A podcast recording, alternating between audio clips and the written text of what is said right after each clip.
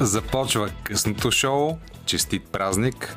Днес е 24 май. За това специален гост в нашето късно шоу тази вечер от 20.30 до 23 часа ще бъде писателят Георги Господинов. Останете с нас. Преди всичко, както обикновено, късното шоу започва с музика.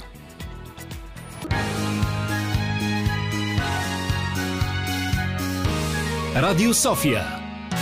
Късното шоу с Даниел Ненчев.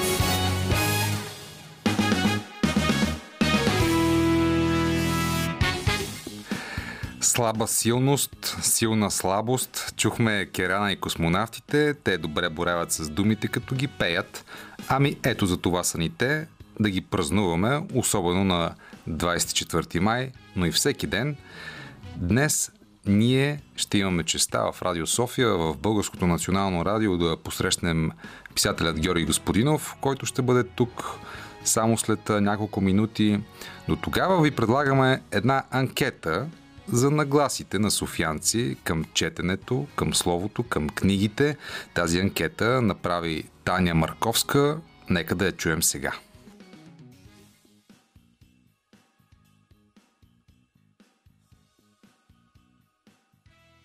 Какво е отношението ви към книгите и четенето?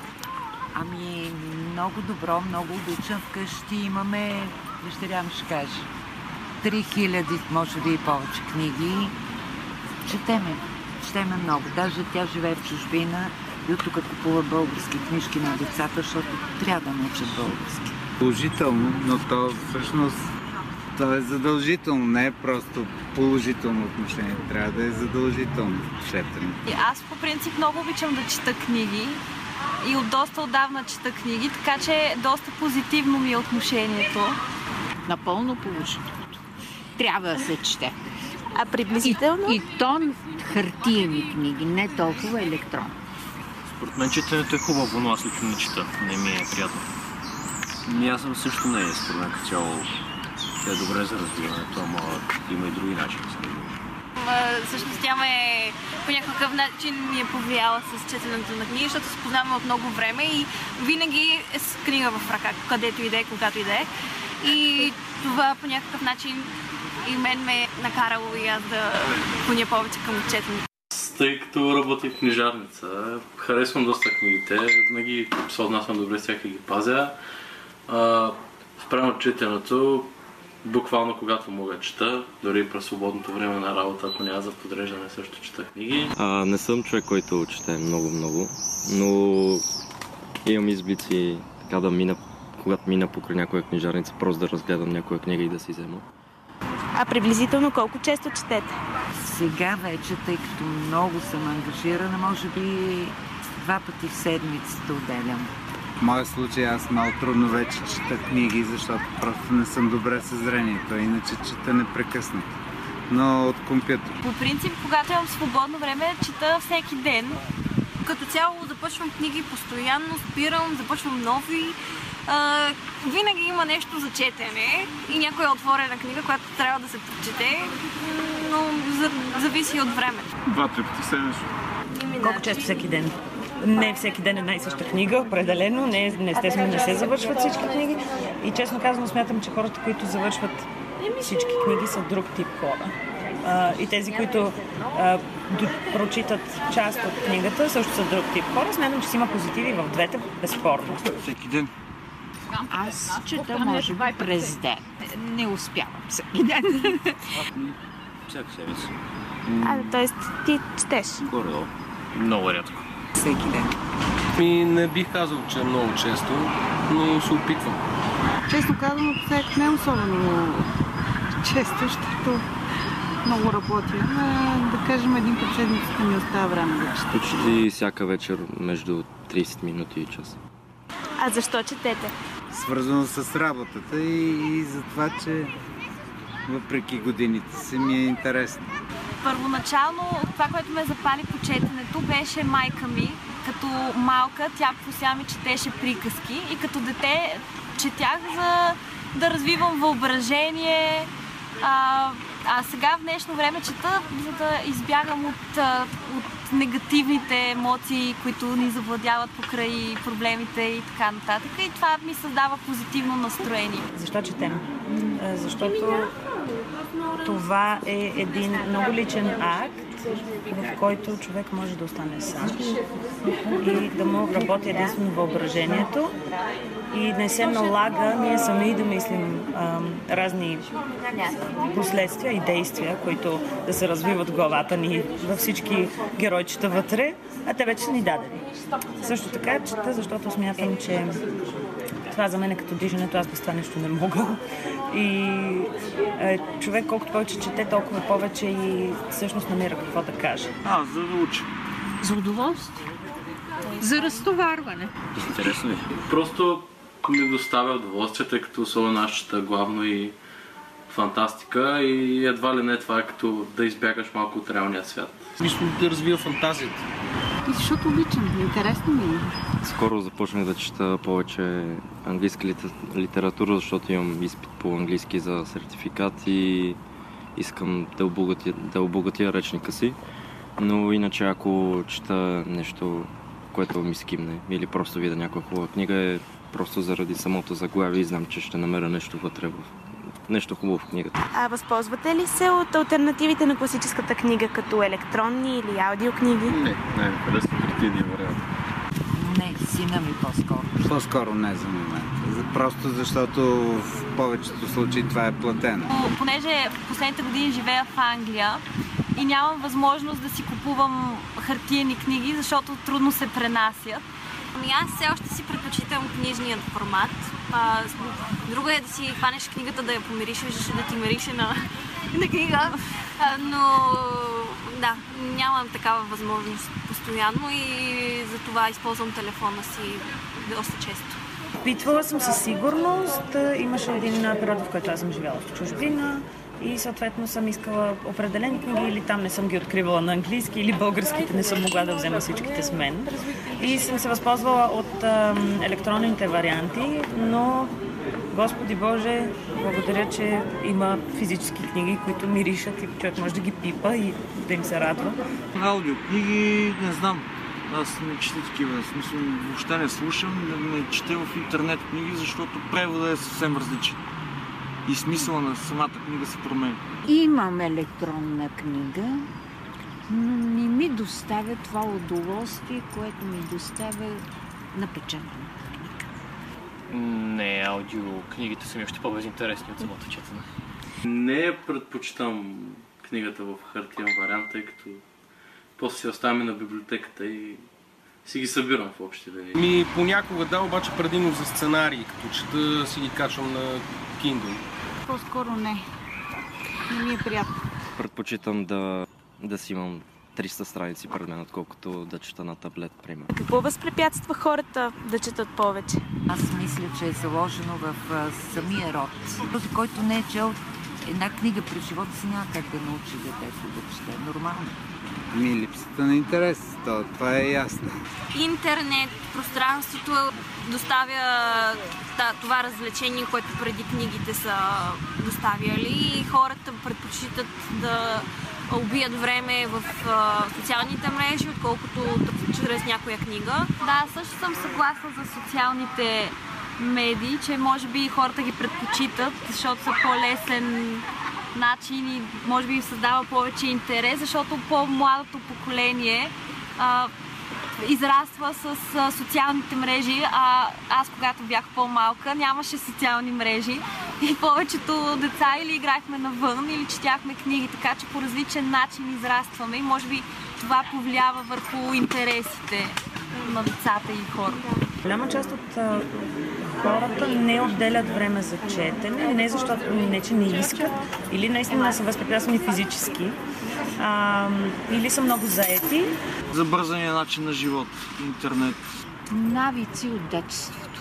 Това просто трябва да се изгради още щом от 7 до 10 години, 10-11 да кажем, тогава трябва човек да се научи да търси книга, да му стане интересно, за да продължи след време да чете. Е. Има хора, които харесват повече да визуално да възприемат някои неща, като картинки и видеа и такива неща. Вече има и компютъри и това и намират се развлеченията по друг начин. Аз като бях по-малък, мен на развлечението беше да чета книги. Използването на много електроника, интернет, всякакви социални медии. Прекалено много кратки видеа в интернет. Хората предпочитат да гледат и бързата консумация на всичко все едно. Може би демотивация да четат книги, защото има адски много информация около нас. Интернет, телевизия, YouTube и един милион канали, които непрекъснато бълват, бълват информация. Реално това, което можеш да намериш по книгите, и то е различно да е. мен не могат да, да се отпуснат така, че да разберат а, самия смисъл в книгата или просто да се отпуснат и да знаят, че това време, което имате само единствено за да четат и може би а, не са намерили правилната книга за тях и се отказват доста лесно. Коя книга бихте предпоръчали на всеки и защо? Може би на изток от рая. Оставим бек хубаво. Може да намерите всичко и за вас, младите, и за моето поколение, и за средното. Майстора и Маргарита, разбира се. Предвид обстоятелствата в страната, Златният телец е също хубава альтернатива. Моята книга е Граф Монте Кристо. Те са всъщност две, два тома. Това е сигурно книгата, която най-много бе впечатлила и който и да му попита, това е моят избор. Прекрасна, наистина. Примерно цар Пух на Джеймс Клау. Славеят. И ако не ме лъжи паметта за фамилията на автора, първото име е Серхио. Може би Барбарен е второто, може и да не е нещо от този род. е. Човека е от Бразилия, бразилец, бразилски автор. И тази книга аз я взех, в същия ден, в който я взех, аз я прочетох. Това сигурно е може би една от най-красивите книги, които съм чела. Първо, защото покрива изключително много морални ценности, които не се засягат достатъчно често в литературата. Второ, мотивите са абсолютно м- безкомпромисно добре показани вътре. Ще препоръчам една книга на Хана Арент «Тоталитаризмът». Причината, поради която ще препоръчам, че е преведена, че е издадена в България само в 8 екземпляра и един 7 ги няма. Един екземпляр седи оригинала в Народната библиотека. Джеро Джеро. Забавна, интересна, разтоварваща.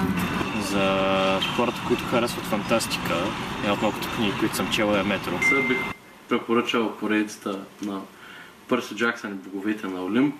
Това са едни книги, които в общи линии в тях има всичко свързано и с митология. Маркес, Изворът, Найн Ранд, Ремарк, Животни заедно. Нищо трае. Човешките отношения са представени там по един много, много истински начин. Алхимика, мисля, че на български казва алхимика, от която човек може да си изведе много добри полуки, има много, много добър смисъл като цяло за смисъла в това да преследваш мечтите си и съдбата.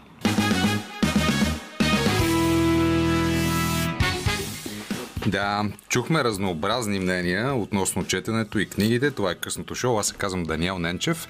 Днес капитан на звука е Веселин Коев.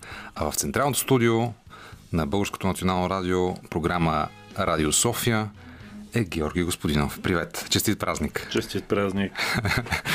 ами, много се радваме, че имаме възможност да си говорим с теб именно на днешния ден. Чухме много идеи за четенето, за книгите. Една жена каза нещо много интересно, че между 7 и 10 години се формира интереса, любопитството към четенето въобще. А ти какво мислиш за тази материя? Всъщност, възможно ли е на по-късен етап човек да, да стане читател? Или е задължително в детството, в крайна сметка, да, да започне тази работа? Ми, моя личен опит потвърждава напълно това, което казва тази жена. Освен това, има достатъчно изследвания, които показват, че между 7 и 12 години човек е най-силно емпатичен. Това е възрастта на емпатията, в която като четеш, влизаш във всяка книга. Тоест, важно е как четеш. А така както четем на между 7 и 12 години, едва ли по-късно ще четем. и едва ли по-късно ще помним всичко това, което сме чели на тази възраст. Така че е много важно да, да, това да се събуди в началото. Аз си спомням как а, четях доста хаотично всъщност на тази възраст. Мисля, че а, не трябва да се трябва много деликатно да се предлагат книги на детето и да се оставя то да си рови и да си избира само. Защото има една такава много хубава, възхитителна смесица между, поне това си спомням от моето детство, между записки по българските възстания uh, и uh, Дивите лебеди на Андерсен. Uh, това е нещо, което uh, някакси всичко може да, всичко, всичко може да бъде възприето от едно дете. Андерсен, ето, вече влизам в препоръките. Андерсен е много хубав за такова начало. Ако питаме как, какво да събудим у едно дете интереса, а, мисля, че Андерсен е много важен. А, не за друго, а защото той в най-голяма степен някакси а, прави от това, което те заобикаля чудо. Нотини цветя, които стоят във вазата и които след 12 часа почват да танцуват. И ти като гледаш тези цветя в стаята си, вече имаш история за тях. До някакви оловни войничета, сега не знам какво се събират, да речем играчки от яйца. А, всичко идеята, че всичко това им води скрит живот и може да оживее е много важна, много, много развинтваща въображението. Така че да, абсолютно съм съгласен, че това е идеалната възраст и още нещо, което трябва да си кажем. А, никога по-късно човек не чете толкова много, колкото някъде до, не знам, тези първи 20 години, да речем. Да, когато има хем задължителна литература, хем и така, към която сам протяга ръка, така, която сам открива. Да, даже тази втората е много много по-важна в някаква степен. Мисля, мисля си, че ако си спомням книги, то те са книги, които май не са били задължителни в, в училище, но разбира се, неща, които... Има, има интересни неща и сред тия, които се се дават за четене. Но общо взето опите от този мой и на дъщеря ми сочи, че човек сам си открива книги. Разбира се, има книги, които могат да бъдат интересни за няколко, за различни поколения. А има и книги, с които аз съм се разминал тогава по една или друга причина. А, сега тя ги чете. Да, освен това има книги, които човек а, а, понякога го застигат в неправилната възраст. Това е друго интересно с книгите. Значи, застигате някакви... Много, много хора, включително дъщеря ми, да речем, тя не разбира защо Малкият принц е важна книга. Не я харесва. Да, на, мисля, че на 12 се я чете. Аз също на 12 не я оцених. Ето има книги, които се срещаш по-късно. Така се разминах с а, Спасителя в ръща, като никога не учих точното време за кога трябва да бъде прочетена тази книга. Може би твърде късно я прочетох, не знам. Но аз, ето това е книга, която въобще не харесвам. Аз пък... също. Но пък разказите на Селинджер. А, прекрасно. Това е най- едно от най-любимите ми неща, са разказите на Селинджер. Но ми стана интересно за Рая Господинова, понеже вие, разбира се, с нея сте колеги, са автори на книгата Сватби животни, на, на животни и неща. Тя какво чете? Тя какво харесва? За какво спорите? Тя сега чете адски много и различна литература. Чете повече от мен, така че аз не мога да и насмогна и да спорим за книги. Тя ми разказва и така. винаги ми прави забележка. Като пита това чел ли си го, казвам не. Така, ми ти какво си чел? Като изобщо си писател, като не си чел тия неща. Например, например, дай кажи, препоръчай от нея. Е, е, примерно сега тя, тя, тя е изчела там всичката Джейн Остин, Бронте. Сега ние като да. бяхме да. младежи, това не ни беше толкова интересно. Да. А, чете в момента ни една поредица с интервюта, която ако се сещаш, не помня, че Колибри издаваха, Ал Пачино. А... Казва се Амаркорд, поредицата. Амаркорд, да. А, сега си е купила Уди Алън. А, чете, разбира се, мина през целия Хари Потър, Властелина на пръстените.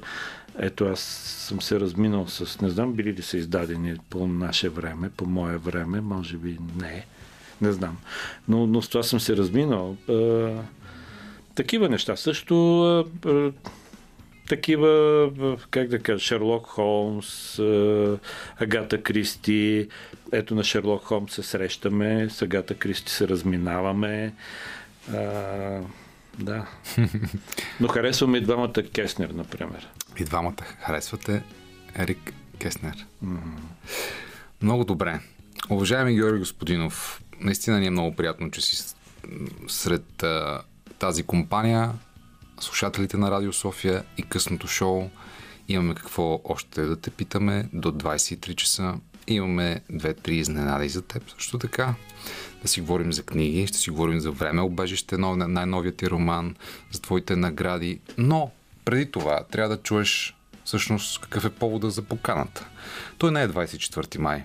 Повода е писателят Георги Господинов, защото ти си символ на това, че един малък език може да стане световен език чрез литературата. Ти си символ на това, че един писател, който е роден в България, може да стане световен писател. Защото, уважаеми слушатели, ще се съгласите, че Георги Господинов е най-световният български писател, понеже е превеждан на най-много езици, има най-много издадени романи, книги на други езици, на други култури. Там, където го възприемат, той е добре дошъл чрез най-различни истории. Ще ви дам един малък пример. Втората световна война започва с битка между нацистска Германия и Полша, нали така? Десетилетия по-късно Георги Господинов обединява тези две държави, като печели наградата Ангелус в Полша и наградата на Узедом, сега в Германия. Ето, че на тези две места приемат приятно Георги Господинов чрез литературата. По-интересно е, че този Узедом всъщност е разделен между Польша и Германия. Още по в това, което искам да кажа в целта. Затова позволи ни да те почерпим теб и нашите слушатели с една песен, която се казва Giant, защото някакси символично, малко а, нали, празнично и тържествено можем да те наречем световен писател, можем да си позволим да мечтаем в обем, така, защото български язик да звучи и световно. И аз вярвам, че историите, които ти разказваш, понеже идват, от твоите лични преживявания, те са най-често лични, но създават светове, които събират най-различни хора и култури. И за това ето една такава песен Giant. Келвин Харрис и Rag Man с Giant, стъпвайки на раменете на гиганти. Ако си достатъчно талантлив, може би и ти ставаш гигант. Кои бяха твоите гиганти, на чието ремене ти си стъпил? Борхес, Селенджер го казахме, Яворов, кой още? Ами, Далчев. Аз даже си нося тук едно томче на Далчев, можем да прочетем нещо по-нататък. Супер, да. А, и Захари Карастоянов. А... Захари Стоянов. Захари Стоянов, да. Захари Стоянов. а, и да, поети като... Много поети всъщност, като се замисля, Добре. повече поети. Повече поети. Понеже казваш поети, аз сега ще помоля да, да си сложиш слушалките, защото имаме вече първа изненада за теб. Един поет, който пък е повлиян от теб. Той се казва Иван Ланджев. Добър вечер. Добър вечер, здравейте и честит празник. Честит празник. Честит празник. Драги ми Смехурко. честит празник на всички слушатели, на Георги и на теб, Даниеле. Много се радвам да ви чуя. Ами и ние теб се радваме, защото ето това е всъщност празника, да споделяме, да се поздравяваме народния си език и да си говорим за литература, например и за поезия. Ти си добър такъв адресат на това цялото нещо. Ти днес чете ли поезия? Или писа ли поезия? Поезия за щастие не съм писал днес. щастие. Но, а, но, а, но четох поезия а, и ми стана интересно, че хванах последната част сега от разговора ви преди да се включим в ефир. А, Жоро а, спомена Далчев и аз чета събраното на Далчев напоследък пак с голямо удоволствие. Все едно го чета за първ път. Пъл, пълно съвпадение. Аз нося точно томчето от събраното на Далчев. Ето, затваряме кръга, защото след малко и аз и нашите слушатели ще чуем какво, какво ще прочете Георги. Но кажи ни, Иване, този човек на теб по какъв начин ти е повлиял? Защото знаем, че ти си един от бестселър авторите в България и то чрез поезия, което е някакси феномен и оксиморон. Звучи първо като оксиморон, да, бестселър поезия. Странно е. Нашия, как да кажа, аршина за успех в поезията е друг. Не е да бъда бестселър. За едни последващи времена, живот и здраве, дай Боже, от всичките неща, които сме написали да останат а, десетина, а, което дори звучи амбициозно а, за читателите много време след нас. А, Георги ме е повлиял първо творчески, много, много преди да се запозная с него и да разговарям с него. А, така става с авторите, които четеш и препрочиташ. Обикновено нямаш този лукс да си говориш с тях после на живо, защото те много отдавна не са сред нас. Ам... Всъщност в момента не мога да си спомня дали първо прочетох естествен роман или първо прочетох черешата. Възможно е и първо да съм прочел черешата. Мисля, че бяха стихотворения, но едно от двете. Не, не знам точно в, в, в кой ред. И а, и си казах, това ми говори и, а, и започнах да чета всичко, което намеря а, от Георги Господинов а, по-нататък. Продължавам да го чета и до днес. Повлиял ми е със сигурност а, творчески, преди да ми повлияе а, чисто а, човешки като мой редактор също така а, и смея да твърдя а, като приятел. Има една приемственост, за която сме говорили с него, поколенческа, от Иван Теофилов, а, през а, неговото, а, през неговото поколение до, до сега, до моето, всъщност. Да. И а, смея да кажа, че започвам да го виждам и в, в поети след мене сега, което се надявам да е хубаво. А, така че да. разговорите и задочните и живите с любими автори винаги ти влияят и, и те обогатяват. И случая с моето общуване с Георги е такъв и аз съм щастлив. Добре, а, а нека да кажем за нашите слушатели, че всъщност Георги е редактор на твоята книга Ти непрестанна новина, твоята последна поетична стихосбирка. Но mm-hmm. ми стана интересно повече другото. Всъщност ти казваш, че ето имаш сега шанса да го общуваш с Жилия Георги Господинов. Как Аджеба ти е повлиял той пък като човек? Пусти го това творчество, аман вече от а, литература. Кажи пък като човек как ти повлия. Ами, в него а, има, една, а, има едно натрупано спокойствие от ударите на, на, на годините, което те първа а, ми предстои. Нашите рождени дати са преобърнати. Той е роден 68, аз съм роден 86. Да, красота. А, и, и при двамата се случили едни такива, знаем от 68 а, исторически катаклизми, знаем и от 86-та. Чернобил. Чернобил, да. А, така че това са едни интересни години. Той е роден на 7 януари на моя имен ден, Иванов ден. Да. А, и аз се надявам един ден да постигна неговата овладяност пред това, което, пред това, което Иван Теофилов нарича злорадството на времето. Ам, защото на мен още ми влияят тия неща. От време на време а, се ядосвам, реагирам малко по-емоционално и така. Тук-там успявам да съм по-събран. А, той сякаш е, е, е минал този необходим а, път и отдавна е загледан в едни а, други много по-важни а, полета.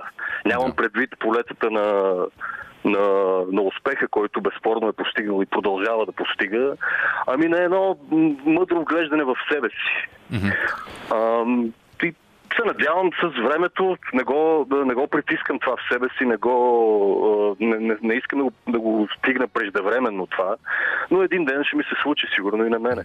Мога да потвърдя, някога Георги Господинов беше колумнист в Дневник, пишеше по-остро, саркастично по темите на деня, сардонично, Включително, сега ти го правиш, ти правиш такива ами... есеистични форми електрони. Да, много обичам публицистиката и да. виж, също има и тая линия на приемственост. Спомня да. колонките му в дневник, но бързам да кажа, казваш писал е по-остро, в последния му роман има много остри сатирични редове. А, и, и Жоро в никакъв случай не е загубил чувството си за хумор. То винаги е било там. И аз никак не съм съгласен с с критици, които виждат при него само меланхолия О. и така и прочее. Това изобщо не е така. Време, има, е първо има огромна роман. доза, има огромна доза самоирония, първо и оттам а, ирония към заобикалящото. И това присъства във всички книги а, на Георги, без значение дали са а, поетични сбирки, дали са есеистична проза, дали са романите му. Всъщност това е голямото достоинство на тази литература, която може да е авторефлексивна, да, да, да признава своята слабост и своята сила и да бъде честна към, към читателя. И, и време обежище има такива много качества.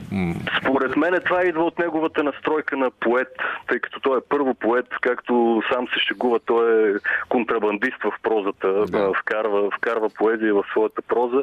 И а, когато човек е първом поет, а, той гледа на, на света по такъв начин. Той успява да открие победа в поражението по някакъв начин. Иване, какво би го попитал? Ами, тъй като неговата последна книга е много своевременна, а, и такива достоинства не бива да се пренебрегват. Знам, че обикновено пишещия а, гледа вперил поглед в вечността и разбира се е, се е хванал на една предварително обречена битка с времето и прочее. Ние всички искаме да останем максимално дълго а, след като ни няма физически, но не, но не трябва да се пропуска и това важно, важно нещо книгата да бъде и своевременна. Та, неговата последна книга е наистина много своевременна и а, бих искал да го питам чисто приятелски всъщност кое е неговото любимо време. Защото той там а, говори за много различни десетилетия. А, специално от, от 20 век и кой къде би искал да остане заклещен. Аз подозирам какво ще ми отговори. Той, но все пак, Аз кое е неговото подозирам. любимо време и, и, и всъщност по-важният ми въпрос, какъв е саундтрака на това негово любимо време? Е, жестоко. Е, добре, Иване, а, заповядай това в студио да се пържиш на същия стол 3 часов с удоволствие. Тогава, тогава аз ще говоря по телефона. А, така? Много благодаря на Иван Ланджев. Много, много, е, много е приятно, когато говориш с, с умен приятел. Това е едно от най- най-хубавите най-хубавите неща, които могат да се случат. И веднага да, да отговоря на, на въпроса. Да, предполагам, че Иван знае отговора. Колебае се между две десетилетия. След първото стават трагични неща. След второто по-скоро не стават трагични неща и това му е трагедията. Но между 30-те и 60-те, разбира се, това са двете десетилетия, които ако могат както да се раздвоя по галстиновски, бих, бих малко походил из тях. И за 60-те саундтрака е голям, макар че това, което установих напоследък е, не знам Иван дали ще се съгласи, че големите парчета на 60-те се появяват някъде в самия му край и в началото на 70-те. Явно има една такава, един отстъп, е, една инерция. Много парчета, които аз за мен, за себе си свързвам с 60-те, са всъщност от първите години на 70-те. И да, и разбира се, там са там са Beatles, там е а, и Rolling Stones, и Doors, всичко това. И 30-те, разбира се. 30-те. Да, има една игра, една шега. Това е малко края на 20-те години с това парче на, на Бертолд Брехт и Курт Вайл което Дорс про, после отново проиграват, пък и Дейвид Боуи го прави и което, както в романа става дума, е в някаква степен много свързано и с Одан. Много ме интересуват такива преплитани и прегласени от десетилетия в десетилетия. За мен има такива гласове, които минават от години в години и това е това, това е част от завихрането на времето. Кое беше парчето? Алабама Сонг. Да, ако нашият капитан на звука Веселин може да намери Алабама Сонг, може да я пусне или пък нещо на Битълс за по-късно, да. но да ти препоръчаме и ние с Айде, Иван Ланджев да. една книга, която се казва Love Me Do на Евгений Дайнов. Духът на времето, как стигнахме от Love Me Do до Доналд Тръмп, която всъщност е на базата О, да, ще... нали, на... Да. и на музиката, но прави страхотен политически социален анализ на дните, в които живеем и генеалогията на, на това време. И... Мисля, че Иван, да, Иван ми е препоръча, ще потърся. Mm-hmm. Иване, остани с нас като слушател. Ние ще продължим да си бъбрим с Георги Господинов. С удоволствие. Благодаря изненади. за отговора и се радвам, че се чухам. Благодаря на Иван. Благодаря много. Да. А, сега малко музика. А, може би Депеш Мод, ако не сме приготвили нещо друго, след което продължаваме с Георги Господинов.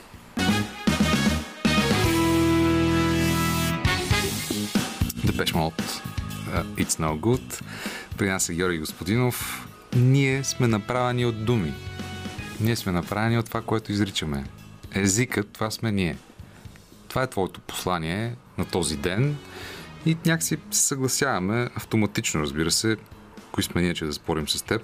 Но ето това казахме на нашите слушатели и зрители, читатели във Фейсбук и ги призовахме да направят своята асоциация с нашата азбука. И ето веднага Лидия Михова 30 секунди от нея. А. Автор. Б.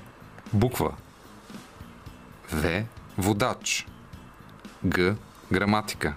Д. Дълг. Е. Език. В скоби свещен. Ж. Жарава. Зора. Искра. Йово. Колос. Ласка. Милост. Нежност озарение, памет, род, семейство, творец, урок, факт, хляб, целувка, читател, шевица, штъркел, агломер, юнак и ядро. Честит празник! Честит празник и на вас, Лидия Михова. Много е хубаво това. Ласка, милост, нежност. Да. Как се нареждат нещата. Ето такива думи всъщност ни обединяват. Ами да, това е с езика, нали, да продължим тази идея. Ясно е, че нали, знаем от Хайдегер, че езика е дума на битието. И продължението на тази мисъл е, че пишещите, творящите поезия са пазачите на този дом, пазителите на този дом. Но истината е, че ние сме само наематели на този дом. Дали? Ние сме временно там. Временно го притежаваме. Всъщност, той, той стои, а ние, ние сме временните. И като наематели ползваш нещо и след това го поема някой друг, завещаваш го на някой друг, оставяш го на някой друг. И това е важният преход, защото след теб в този дом на езика ще дойдат да живеят други, децата ти да речем. И тук е вече момента, в който а, решаваш какъв дом а, оставяш, а, какъв дом на езика оставяш за другите. Това исках да, така исках да продължа. Езикът е дом и ние живеем в него. Понякога път, да, така е, но понякога път обитаваш и Узедом, освен дом. И тази година ти си носител на Узедомската награда. За нея, нека да кажем по-късно, след 9 часа. В 9 часа има новини, но лек штрих. Какви са спомените ти от тази награда, защото тя беше прясна от преди няколко седмици. Те ти подариха време. Нали така? Те ми подариха време, но аз също за първи път от година и половина пътувах mm-hmm. до там и преди да разкажем подробно, само ще кажа усещане за, за, за свобода, за океан и разговори, дълги разговори с Олга Токарчук. Олга Токарчук, Нобелов лауреат. Дай Боже, всеки му, как се казва, един ден, може би, дано, дано. и а, а, Всъщност, кога трябва да отидеш там? Кога ще си... Ами това е месец, който аз трябва да си избера. Още не си си избрал. Не съм си избрал. Още не си си избрал това време обежище, но предстои. Предстои да говорим и за време обежище. Най-новия роман на Георги Господинов. След 9 продължаваме с още изненади към него. И бърборене, и разговори, и смислени думи, разбира се, от нашия събеседник по повод днешния празник. Останете с нас.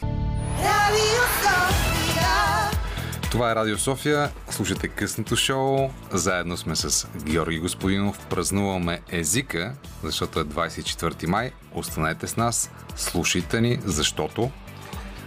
Защото часа на синята мъгла е хубаво да си говорим бавно, спокойно и да си разказваме истории. Точно така.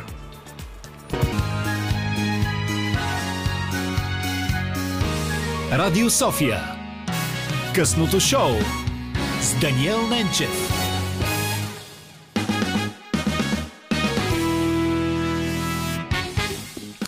Късното шоу днес с Георги Господинов. Честит празник на всички, които слушат кога езикът е време убежище.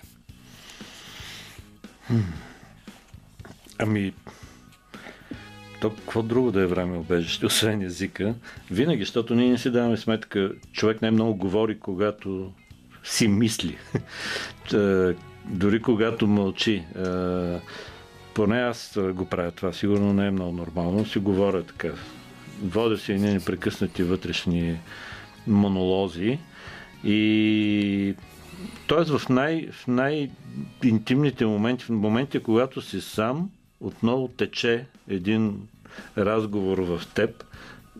Това е към потвърждение, към тезата, че наистина сме направени от език и а, от думи.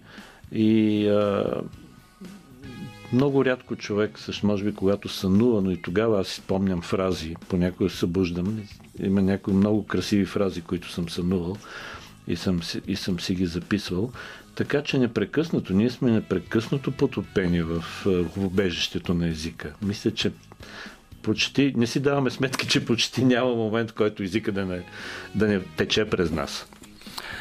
Кога решаваш, че нещо си струва да бъде записано, да бъде вкарано в литература, да бъде пресъздадено в история?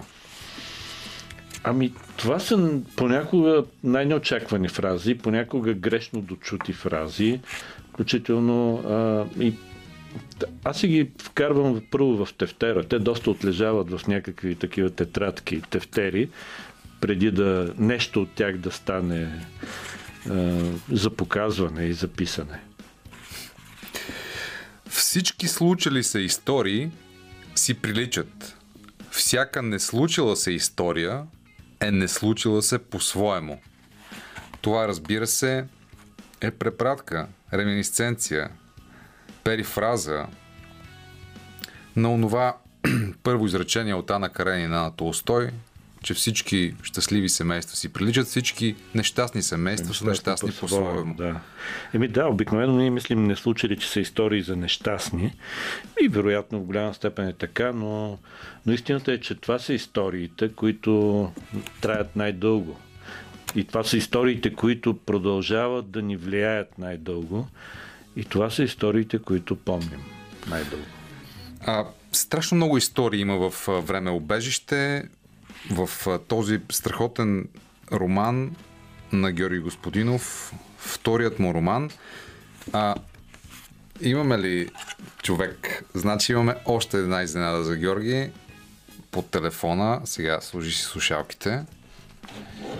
Да чуем дали от Европейската столица на културата Пловдив 2019 ще се включат в това предаване. Манол Пейков, издателя на Георги Господинов, заедно с неговата майка Божана, разбира се. Много се радваме да ти честитим празника, драги ми Маноло. Честит да и за вас. Честит празник. Честит празник. Ти кога откри Георги Господинов на този свят, в този живот, с неговата литература?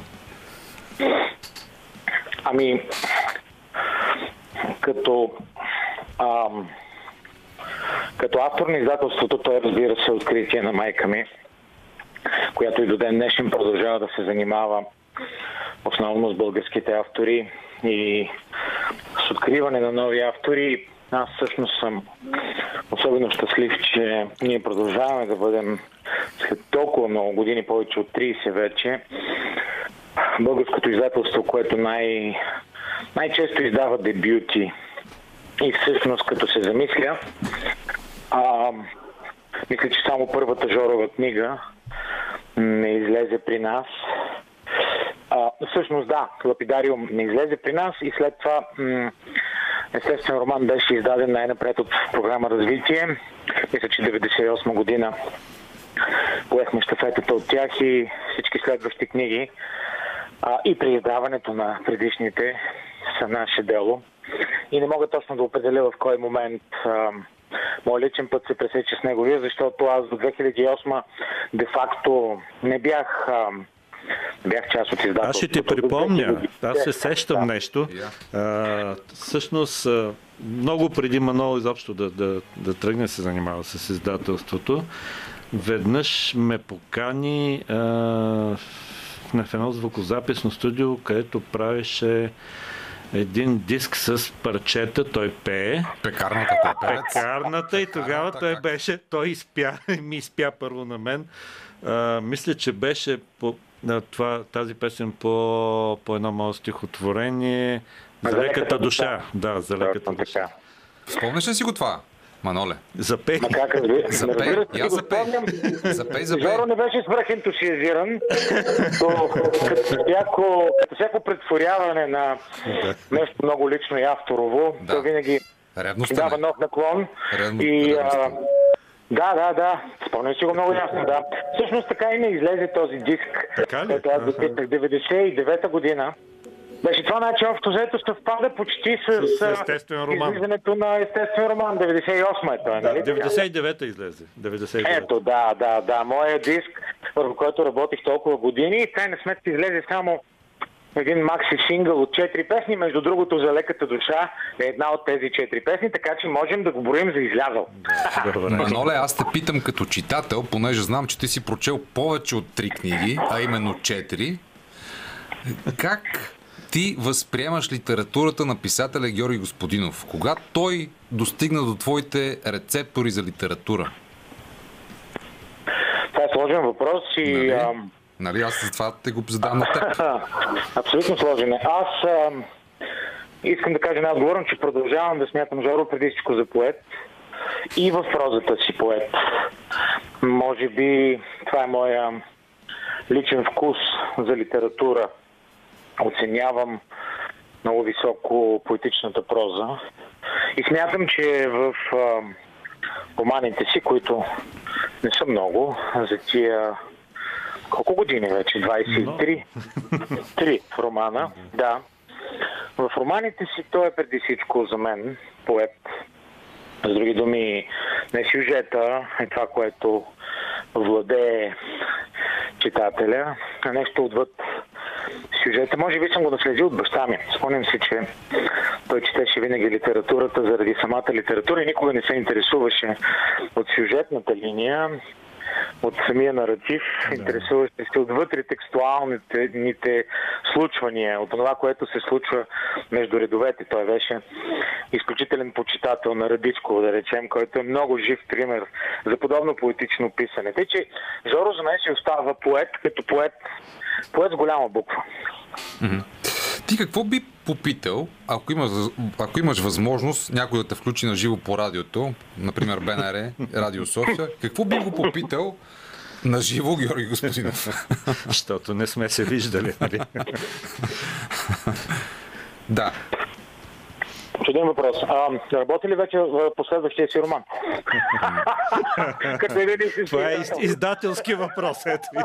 Истински издателски въпрос. Журналистически Да, да. това е издателския въпрос на въпроса какви са вашите бъдещи творчески планове. планове. Да. Ами, всъщност, той може Мано още да не знае, но тук до месец може би ще излезе в Жане 45 е, една книга с е, литературни истории. Страхотно. Е, книга, в която става дума е, за това, например, знаем, знаете ли каква е връзката между един български аероплан и маринети?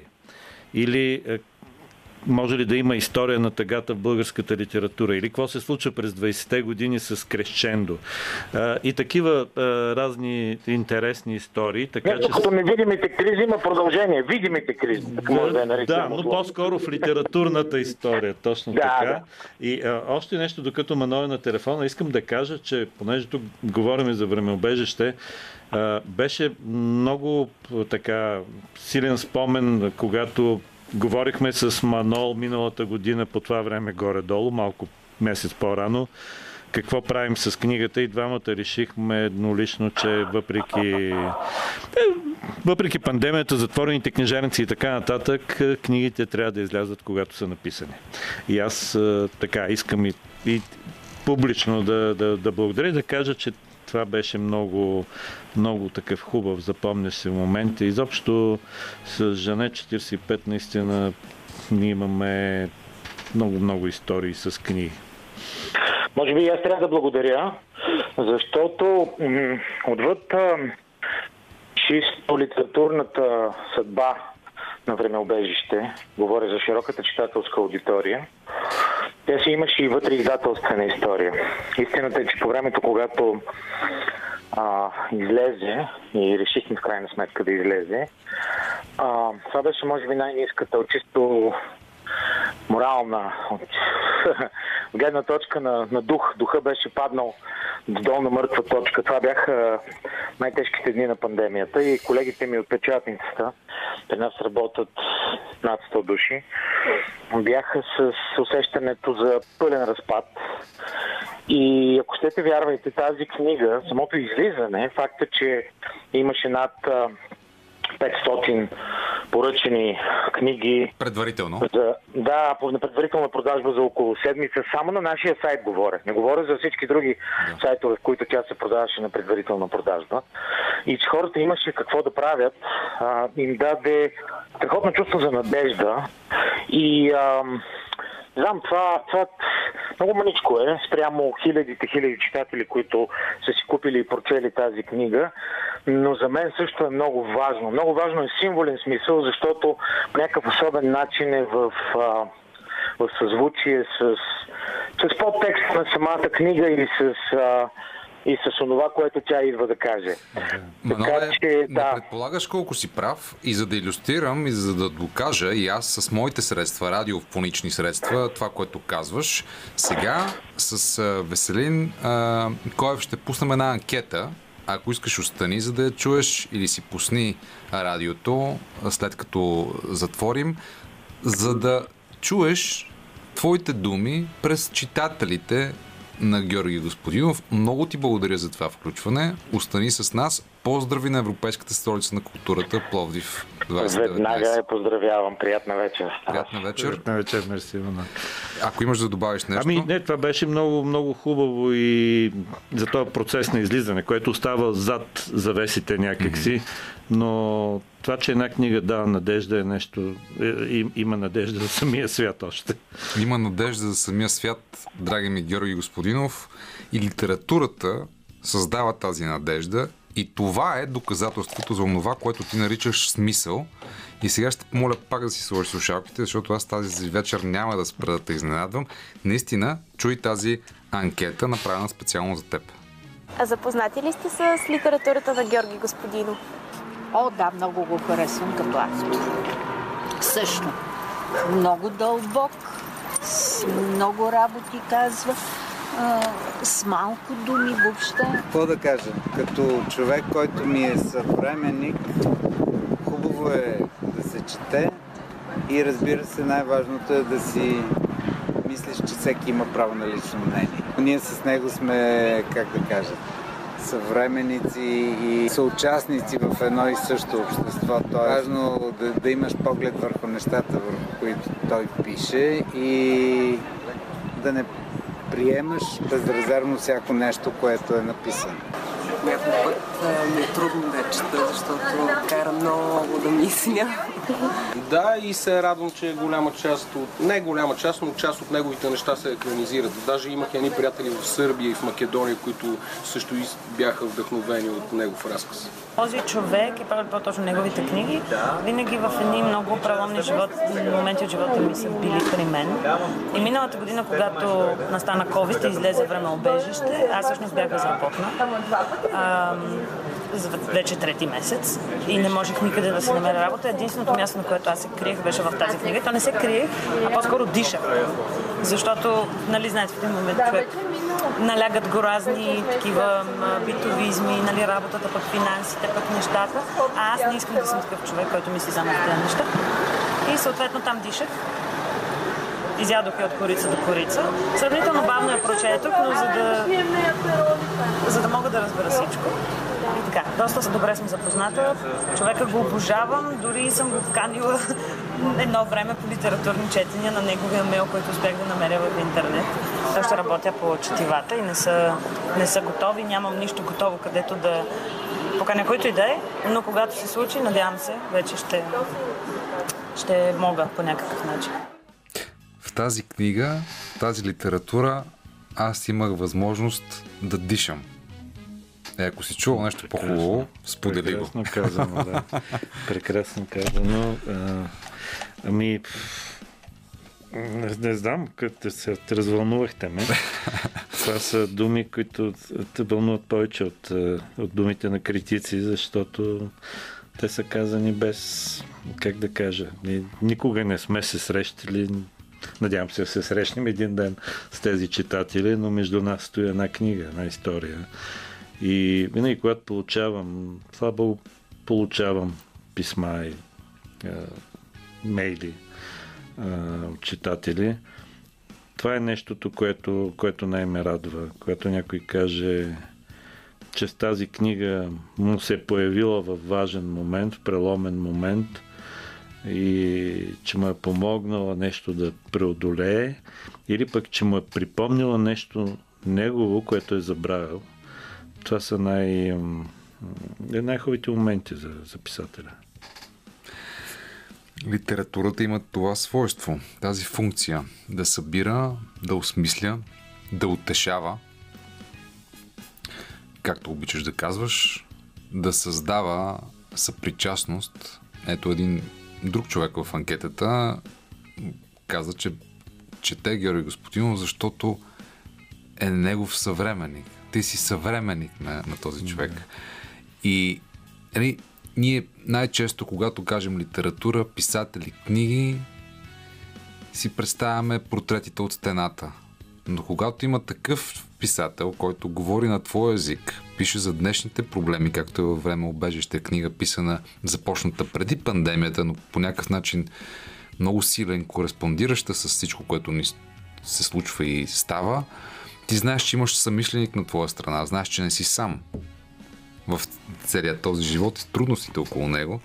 И всъщност това е голямото достоинство и смисъла на литературата, ако греша, поправиме. Да, преди на някаква среща е, едно момиче, ученици от 12-ти клас, срещата беше с тях, каза, че чете книгите, защото има усещане, че се разговаря с автора. И това е много хубаво всъщност. Някъде Селинджър казваше в един от разказите, се мисля в Рани и Зои, че той би искал, като хареса много един автор, да може да му вдигне телефона по всяко време, в 3 след полунощ, да му звънне и да го пита нещо. Това разбира се не винаги става. Но ето сега, вие имате възможност да питате нещо Георги Господинов 02 963 5650. Пак повтарям, опитайте, имате този шанс 02 963 5650. Рядко се престрашават хората, трябва да бъдем честни. Ще пуснем една песен, за да си отдъхнем малко от емоциите, след което продължаваме с пълна сила късното шоу. Специален гост е Георги Господинов.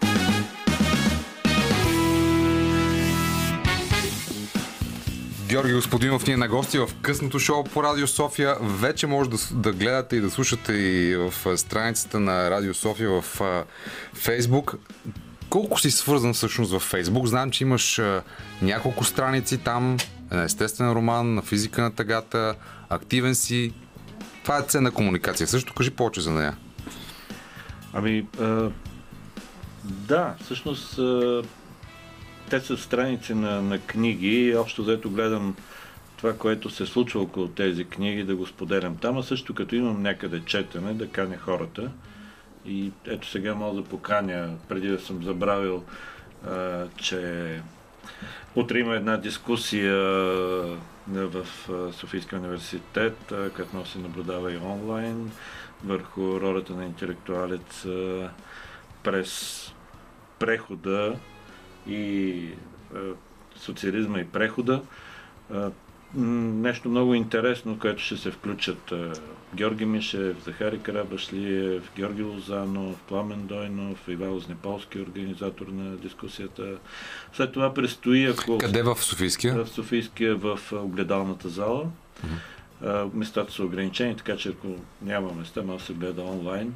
След което предстои на 27-ми, нещо много интересно и важно, един от моите любими поети, български Иван Теофилов, човек, който е помагал на много поколения поети, стана на 90 тази година и на 27 май а, с Института за литература, където работя, организираме една кръгла маса. А, много интересни текстове с дискусия всичко това, линка може да се види, ще го пусне на моята страница във Facebook, но може да се види и на страницата на Институт за литература при БАН. А, така че на 27 от 10 сутринта може да слушате разговора около Иван Теофилов, да видите самия Иван Теофилов. Мисля, че е нещо, което се струва. И ако сте във Варна, на Варна Лит на 2 юни с Захари Крабашлиев ще говорим за литературата, паметта и времето. Ще говорим и за нашите два романа, за опашката и за времеобежище. Ще представим Александър Габровски, ще представя на следващия ден, един млад поет, на който съм редактор. И за София, може би единственото преди лятото, единствената възможност да се срещнем с читатели ще бъде на откриващия се панаир на книгата или алея на книгата около НДК, където на 5 юни вечерта от 6 ще можем да се срещнем на щанда на Жен 45, ще давам фотографии, ще се радвам да се видим и да си говорим. Това. Понеже спомена прехода, за който ще говорите утре в Софийския университет, в него отчетливо имаше битка между идеите на миналото и идеите на бъдещето. В романа Време обежище пише така. След диктатурата на бъдещето, както би казал моят приятел К, идваше диктатура на миналото. Кога миналото е възможно? Когато го забравим. Това, което се случва в момента особено и аз мисля, че за съжаление или за добро, или за лошо, този роман ще продължите първа да се случва, но това, което наблюдаваме в момента с това рязко съживяване на края на 80-те и началото на 90-те, това, което обяви един, един биш премьер, че тъкмо в момента сме в края на перестройката, е едно непрекъснато връщане назад. Ние сме способни не два пъти както би казал Хераклит, да влезем в една и съща река, 20 пъти да влизаме в една и съща река. И е, миналото е нещо, което, е, което непрекъснато ни се... той е непрекъснато пред нас, но когато човек го помни и е рефлексивен спрямо него, някакси го държи на дистанция. Това е идеята. Когато забравиш какво е било и как си живял социализма, си обречен да че се случва непрекъснато.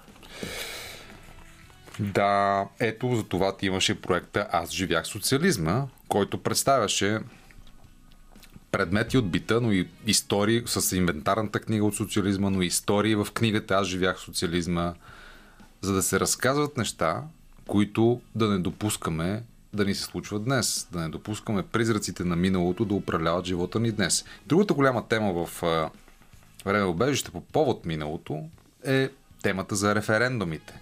И тя, уважаеми, стана особено актуална с избирането на партията на Слави Трифонов, който дойде на власт през такъв референдум.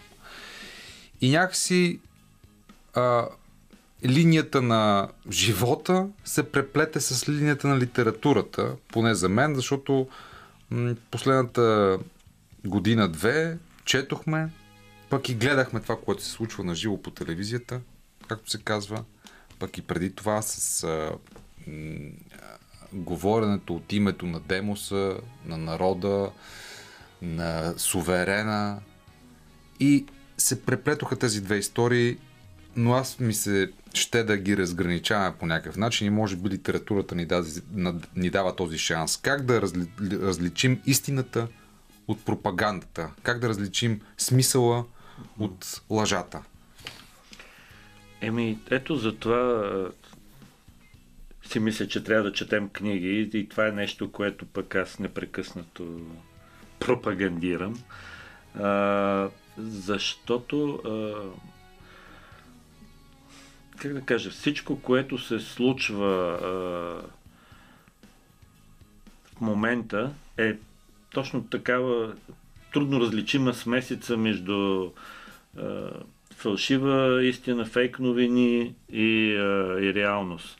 И в някаква степен на човек ме по-лесно се оказва да живее в измислена реалност, в фалшива реалност, отколкото да си направи труда, да направиш усилие, защото истината иска усилие. Културата е усилие.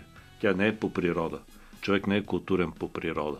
Той е културен, защото е направил някакво усилие, прочел книги и е седнал да мисли. И така се е превърнал в човек в някаква степен. Нещо се е развило в него. Така че а,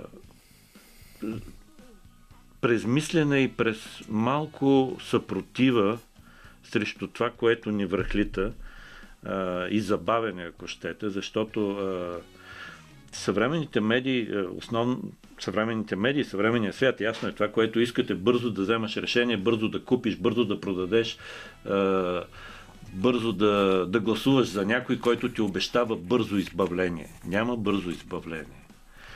Има натрупване и има малки стъпки, които са лични стъпки и свободата е такова е, упражнение като миенето на зъби, като личната хигиена. То е всеки ден. Не можеш да си кажеш, аз вече съм наясно с всичко, свободен и така нататък и е, да се пуснеш по течението. Такива малки съпротиви. Им стигнахме до времето, когато отново, а, мисля, че Фуко някъде го казваш, ще се наложи да се правят острови на съпротиви, малки острови на съпротиви, а, които поне да, как да кажа, да се отстояват някакви а, разграничителни линии между пълния хаос и между така, острови на човешкото, да го кажа, острови на разума, просвещенски острови, защото ние в момента сякаш отиваме малко преди просвещението. Връщаме се назад от преди просвещението. Популизма е шаманска работа. И трябва да ни се случи отново просвещение, както казва Кант, нали? Знаеш отговора на въпроса, що е просвещение на Кант е да се издърпаме сами от а, непълнолетието, което сами сме си причинили. Тоест да се някакси самопораснем.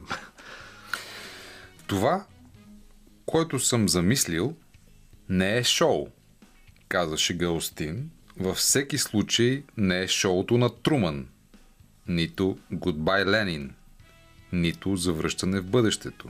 Чета от време обежище, уважаеми слушатели. Не е, оп... не е опасано с камери. Не се излъчва. Всъщност шоу няма. Нито ме интересува да поддържам иллюзията на някого, че соцът продължава, няма и машина на времето. Така или иначе, няма друга машина на времето, освен човека. Понеже ти току-що каза за бързите решения, които ни поднасят медиите и шоу програмите, И онези шоу програми, например, които се превръщат в а, а, политически платформи, не говоря само за Слави, много такива имахме, mm. много такива виждахме, които уж от името на народа а, започват да говорят. По, много често всичките представителни политически формации са такива, нали, изпадат в тази демагогия, в този популизъм, да ти предлагат лесни решения. И как ние, като машина на времето, като единствената машина на времето, можем да спираме времето, ние да определяме какво е времето, ние да създаваме собственото си бъдеще. Как? А, не знам как, но това, което а, каза за тези лесни решения, например, едно от най-така смешните неща е това заявяване всеки път такива ситуации ще започнем от начало и ще рестартираме. Mm. Ама не можеш да започнеш от начало собствения си живот. Аз съм на 53, да, бих искал да започна сега от 23. да. А, и, и да започнем от начало. Си поправя грешките. А, а, мисля, че а, когато хората говорят на Изус, те не изхождат от нещо основно, което за мен е най-важно. Има една мяра и тази мяра е човека. Има едно време, важно време и това е човешкото време. Значи не може човек да си играе с човешкото време на другите. Не можеш на някой, който е, е надявал се, живял, страхувал се, опитвал да промени нещо 30 години, да му кажеш това тук го заскобяваме, твоето време, и започваме от начало не можеш всеки път да се, е, нали, като носталгираш по соца или по 90-те, и аз много обичам 90-те, но както във времеобежище става дума, ако си там голямата иллюзия е в това, че ако ти си избереш 70-те, някак си ставаш на 28, колкото си бил да речем и продължаваш оттам да живееш. Не, това е разминаването, че човешкото време и историческото време имат различна скорост, че те много сложно се преплитат а, и, и в крайна сметка човешкото е невъзвратимо. В някаква степен историческото може да се върне. Пак казвам, ние е, в момента имаме усещането наистина за някакво връщане в 90-те и профила на партиите, които Жан Виденов се появи. Жан, Жан Виденов се появи. Появява. Песните, Пак. които слушахме на Слави по площадите са същите песни. Както и да е. Въпросът е, че човешкото време е това, което трябва да ни, да ни води. Това е нещо, с което идеологиите на идеологиите не им пука за човешкото време. Това е една особена машина, която спокойно може да жертва два-три човешки живота. Но ние, които сме от страната на човешкото време или от страната на литературата, точно трябва да се съпротивляваме срещу това и някакси да осветяваме тази манипулация. А...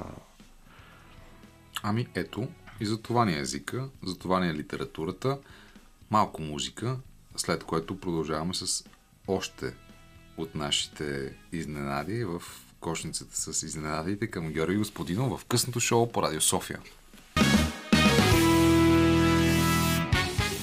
Георги Господинов е на гости в късното шоу. А, говорихме си преди малко, че има някаква инсталация на площад Славеков, която... Да, да днес много интересна инсталация, аз не успях да я чуя, но а, от различни микрофони, Storytel организира се, чуват а, четене на глас. А, по микрофони на площад Славейков. Само днес ли е? Ами, мисля, че е само днес. А, и да, друг се е да чуеш на глас а, едно, едно произведение. Аз мисля, че ти там си ги четеш сам. Там имам, да, физика на тъгата съм записал сам с собствения си глас. Иначе другите произведения и... са от Силвио Петкова, чете там също така. Да, също, да, различни актьори на различните книги. Мисля, че е много, много хубав проект. Каквото е радиото. Споделяш да. на някой с гласа си нещо и той след това си го дудна фантазира. Да, да, аз мисля, че като говорихме по тая тема за минало и връщане, Да. вътре във времеобежище имам едно нарисувано радио от 39-та година. Някъде там е бума на радиото, на радио, производството на радиоапарати, да. масовото, да. хората купуват това. Може би защото това наистина е медията на войната. А, но, но аз мисля, че днес има връщане към, към гласа. Ето ти още един глас. Да чуем с твоите слушалки. Малко назад да се върнем към едно твое стихотворение, което мисля, че се казва Одеон. Нали така? Да го чуем. Одаон. И ние ще изтинем някой дан, тъй както купичката чай стива, забравена на задната веранда, тъй както калиите паднали в кълта, тъй както орхидаите по старите тъпати, и ние ще овахнем някой дан, но не така изящно, не така и не в тази филми. Жоро, какво би редактирал в това стихотворение години след написването му? Добър ли съм? Много Кажи ми, хубаво. добър ли съм? Много, да. Това Много е, ме изненада. Разбира се, Марин Марин, Будаков. Марин Будаков, който чете стихотворението Одеон, което е посветено Тъм, на него. Което е посветено на него, да. Това е написано на m.b. Ами, всъщност не бих променил нищо. Това стихотворение скоро си мислех, че е, общо взето е по закона за ентропията или втория закон на термодинамиката, който се иллюстрира с това, че всяка оставена навън чаша чай а, неизменно изтива. Чай не се стопля, той всичко върви към ентропия и към изтиване, към разпад. А, на мен ми е много така лично стихотворение и много се радвам, че Марин го прочете.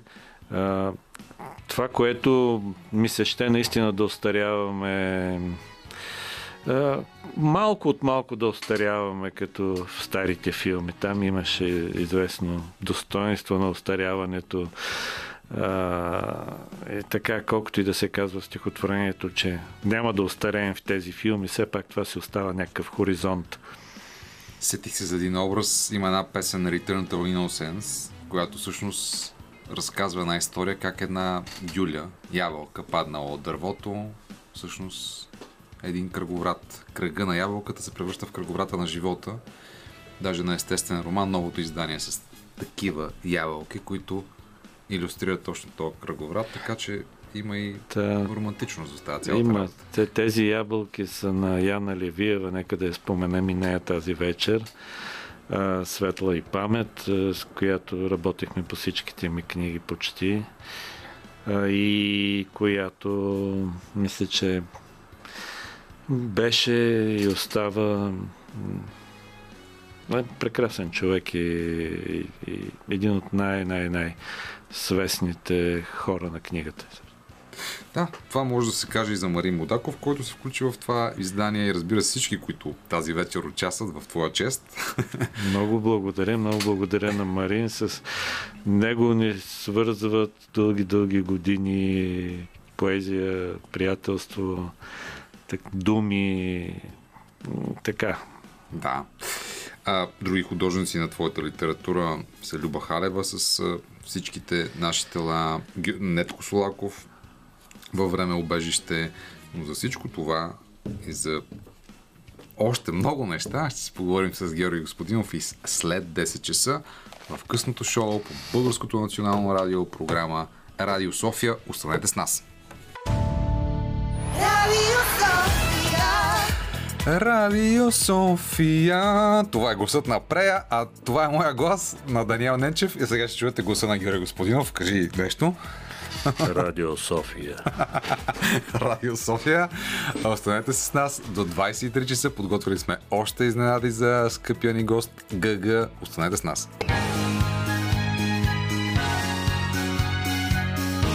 Радио София.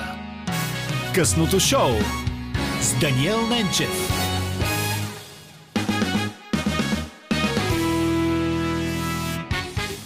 Това е късното шоу. Специален гост е Георги Господинов. Четем от неговият нов роман Време обежище. Експериментът беше в това да създадем защитено минало или защитено време. Време обежище. Всеки от нас, всеки читател има такова време, в което се връща и се чувства добре. За едни от нас това е любовта, спомените, за друг е детството. Много често ти разказваш историята на детството, защото всъщност това е единственият възможен рай. Цитирам те по памет. Други обаче имат лоши детства. Лошо детство, когато не са се чувствали добре, когато си имали трудности, да речем, с родителите си. Това е честа практика в България. Да, да.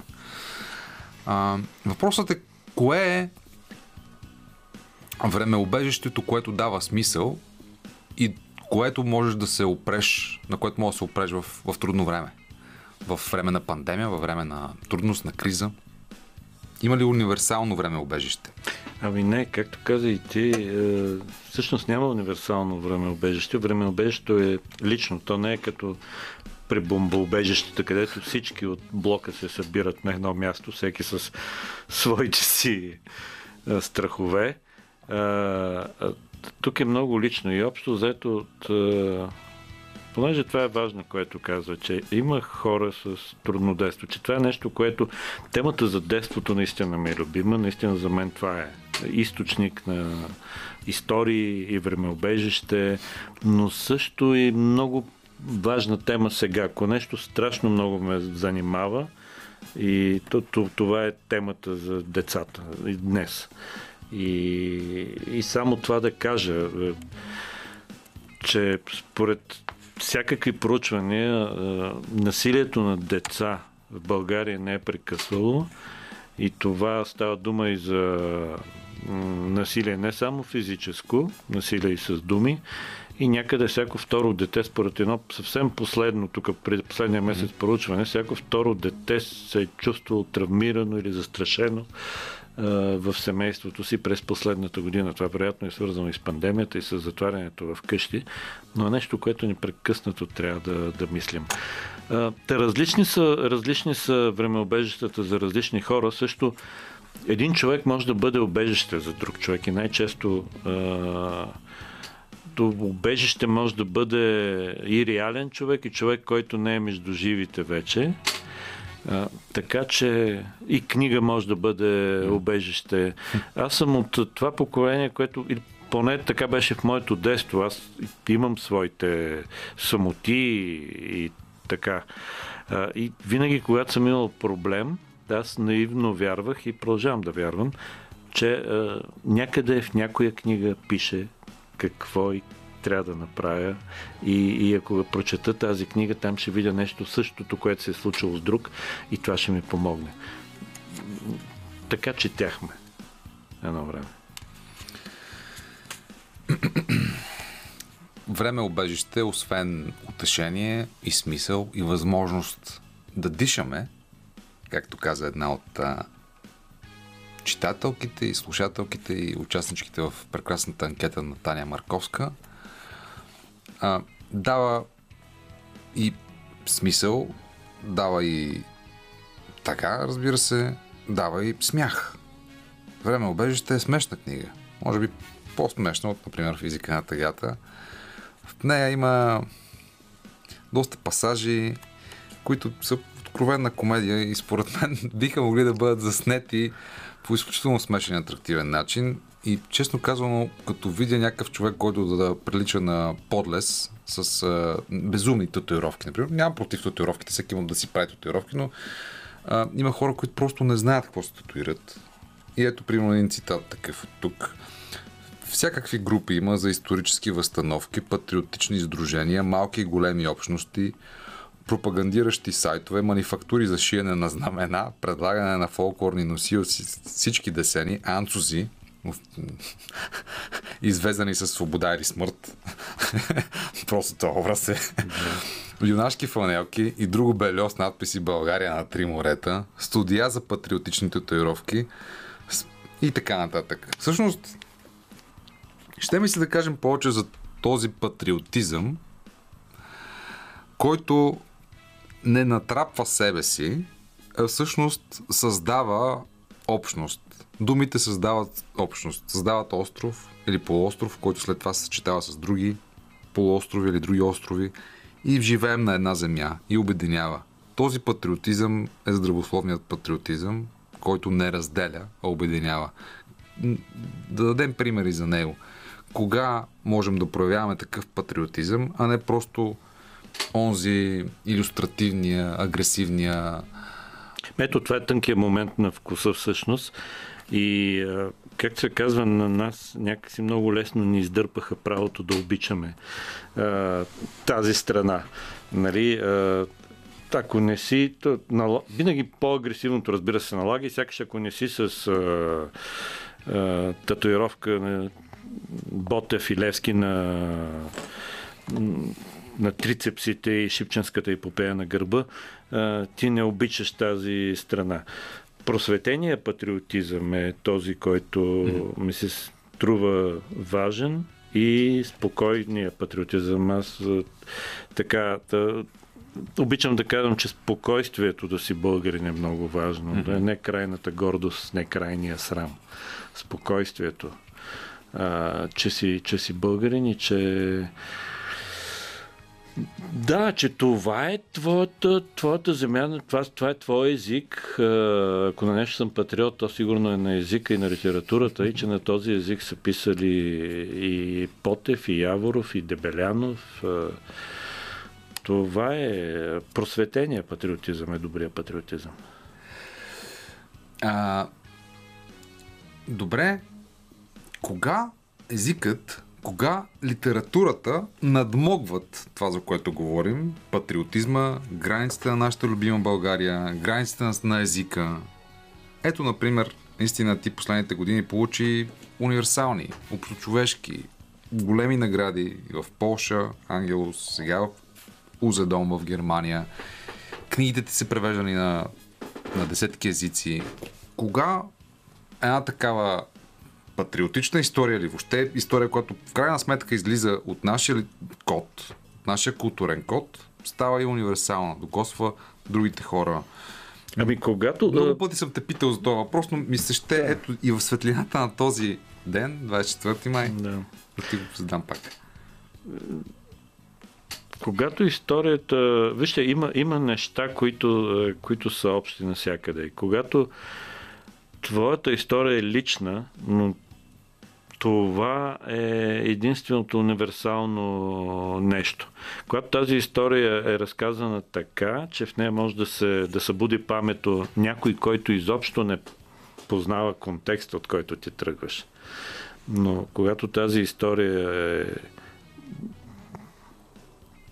лична и разказана, що годе добре и когато вълнува някакви други хора, които са вън от, вън от личната ти, личния ти контекст, тогава нещо може да се случи. Най-хубавите неща, които са ми се случвали, когато съм имал четене навън е да стане един, например, жител на Цюрих на моята възраст, който каза, аз винаги съм си мислил, че никога няма се разпозная в книга писана в България, защото аз съм жив, имал друг живот, доста по-луксозен и така, така, така.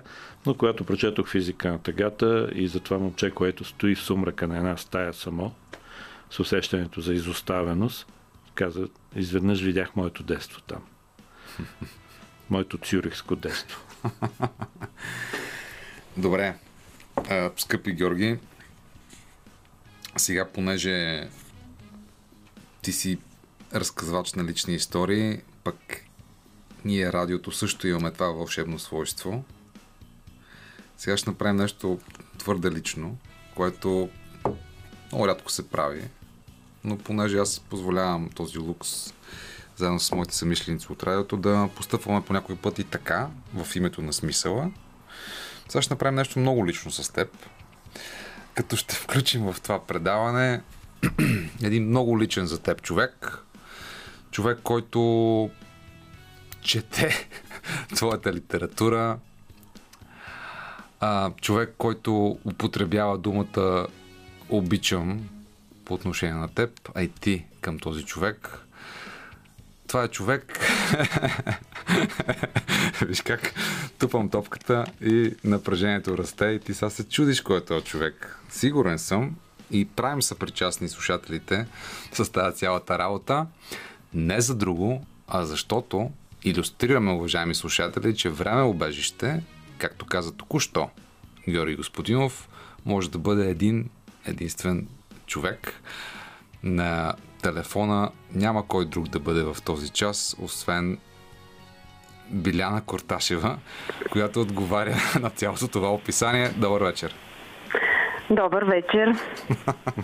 А, и на мен ми се разтупка сърцето от това представяне. Благодаря. Разбира се, това е любимата жена на Георги Господинов, тази, която може да ни каже нещо за него, което не знаем. А, да. А, намислих си, намислила съм си нещо. А, сега това ще бъде и проверка, доколко е известно за него. А, винаги, винаги ме занимава в Георги един такъв много особен контраст. И то е, че м- Жоро е много колебаещ човек, много трудно взима решения. А, когато вземе решение, не му е лесно пък да понася последствията на това решение. Колебанието не свършва с взимането на решението. А, легендарно е и сред приятели как той, защото това се отнася и за малки и за големи нещата, например как поръчва в а, храна в ресторант, колко се колебае, а, и как студира менюто и накрая накрая се отказва и казва една порция кебабчета и така нататък. Но, да. тук идва голямото но, а, просто като вълшебна пръчица всичко това се изпарява, когато той седне да пише. Аз не познавам по-концентриран, съсредоточен и ефективен човек. Не знам, нали Архимед беше казал, дайте ми опорна точка и лост и аз ще повдигна земята. А, за Георги, според мен е вярно да се каже дайте ми ключова дума и срок и аз ще ви напиша това, което трябва да бъде написано. И, и не спирам да се очудвам от това нещо абсолютно всеки дневно. За мен това е малкото и голямо чудо, което, което просто върви с него. Страхотно. А, припомням, че има такива текстове също на тази тема. Възхвала на колебанието, например, в невидимите кризи и на други места в неговото творчество, в физика на тъгата също. Ще споделиш това наблюдение мое. Но да, пишейки за това, той, той там е решителен. Да, заповядай. Ами той е рефлексивен човек и в един момент ще не ще се изправя и пред необходимостта да го осмисли това нещо. Да. И, и да, и много се радвам, че напомняш тези текстове, защото ам, защото той дава там наистина едно високо осмисляне на колебанието и, и понеже ние сме от ние, имам предвид ние тримата в момента сме хора от страната на колебанието, такива са ни професиите а, и, и за мен тези текстове са много важни. Биляна, ти признай сега, доколко се намесваш в литературата на Георги Господинов? А, е, аз единствено като редактор. Така, така. Затова питам. да, ама така, аз съм дребен шлифовчик в този процес. Това е. Дребен По някоя и друга Добре. стружка, дребна. ами ето това доказва твоята теза за решителността и ефективността на човека седнал да пише и да написва, че той просто си ги прави добре нещата. О, да, да, да, абсолютно, без съмнение. Просто можем само да кретаме около него в това отношение. Наистина има една очудваща такава лекота и излятост, а, а, с която той пише. Биляна, какво би искал да питаш Георги Господинов? Твоят любим е... и моят любим писател. Да. А, тук рядко ще сменя тона и посоката, понеже ние с Рая а, си говорихме, какво да го изненадаме и какъв въпрос да му зададем. А, и да кажа сега следното нещо. Ние отскоро имаме един четири крак, така, по-нов член на семейството. Кучето Йори, да. Йори. А, на което Георги даде това литературно име. От Мечо Пух, разбира се, магарето се казва Йори. Точно така, да. Това меланхолно магаренце, да, така беше кръстено нашето куче. Може би като едно пожелание, заклинание, така да е по-миличко, тихичко и така нататък. Но просто ам, това беше огромна мечта на Рая, откакто въобще трае нейния съзнателен живот. Тя била фиксирана в идеята да има куче, има, имаше невидими животни, които я съпътстваха. Жоро има стихове по тая тема. А, та, тук стигам до въпроса. Дали той се сеща и може ли да разкаже за а, невероятния начин, по който Рая ни направи номер на един 1 април а, през 2018 година. Така. А, и ако му трябва Жокер, а, ще Сещам напомня... се, сещам се. Добре. Да, какво? Добре, да чуем. А, ами, да, да кажа, да. Значи, 2018 година ние бяхме в Нью Йорк за една година. Така. Рая посещаваше местното училище в Бруклин. И на завършване на годината, а на 1 април тя донесе или някакъв мейл получихме от училището. Тя каза, че от училището, в който пишеше, че Рая ще завърши с много а, добър успех и са решили от училището, който завършва с такъв много добър успех, да има, да му се изпълни едно желание или да, да му се подари нещо. Не, и дори му се отпускат 100 долара, А, 100 за да бъде изпълнено. За да бъде закупено куче. За да бъде закупено куче. И, да, и искам, искам да ти напомня, че това беше написано на един много добър адми, административен език и подписано от учебната координаторка на самото училище с истинското име. На английски. На английски, На английски, да. Майчица мила. Еми, с такива родители, това дете, да. Добре. така, получи кучето. Когато се върнахме, да. така стана. Прекрасна история. А Биляна, запоз... заповядай в това студио да ни разказваш още истории за преплитания на време, време пространство, на култури. В твоята книга има такива различни истории от Ролинг Стоунс до Яворов. Ще си говорим специално с някой път с теб.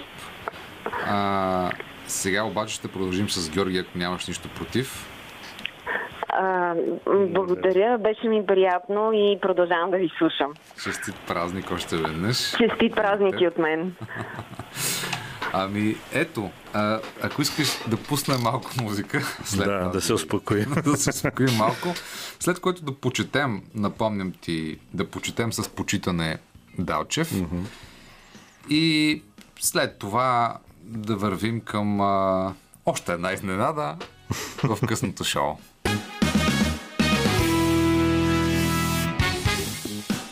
Георги Господинов е в централното студио на Радио София, в Българското национално радио, в късното шоу. Говорим си за всичко около неговият последен роман Време обежище, но и му предлагаме различни изненади, на които той отговаря, разбира се, сърдечно. След малко ще пуснем още една, но преди това ми се ще се наистина да, да прочетем това, което си донесъл, понеже днес е 24 май, а ние обичаме езика. Езикът това сме ние. Да, Ние сме направени от думи. Много се радвам, че можем в е, това радио да контрабандираме малко поезия. И аз съм си донесъл едно старо томче на Далчев, което ще прочета едно стихотворение Съдба. И ти си бил дете, почти не вярваш. И ти си имал къдри от злато. Застанал бос, на глас си разговарял с обувките и детското пълто. Следил си лястовиците, безгрижен, си хвърлял книжни лястовици сам и си през чупени бутилки виждал червени хора, сини дървеса. Къде отиде времето, когато е крепнала невръстната душа? Играла е с палавия вятър и е била сестра на вси неща. Годините растат и те затварят, и те зазиждат в своята самота. Вразите стават старите другари и опустява медлено света. Ето и аз затворих кръга с вас с Ланджев и той е чел е, Далчев. Аз разбира се, това стихотворение го знаех на Изус, но сега не се включвах през цялото време, но просто исках да ти, да ти вляза в, в филма. Да. Ами, това е, да. Да не... Има един куплет, айде да прочете него от 29-та година на заминаване. Много хубав, малко, малко известен стих, не го знаеш. Зарад какво да жаля? Нямах любовница, нито познат. Вървях и свалях шапка само на ветровете в този град. Е, страхотно. Страхотно. От ангела на Шартер. Страхотно. Откъде? Ангелът на Шартер, стихосбирката му 20 свързана с Париж. И веднага, понеже стана дума за шапка, вятър и Париж, ти предлагам една хубава книга, която се казва Шапката на Митеран от Франсуа Лорен. Наистина шапката на френския президент uh-huh. Франсуа Митеран се разхожда по различни глави и ги свързва всички тези хора в, с различни истории, но с една шапка. Страхот, страхотна, страхотна роман.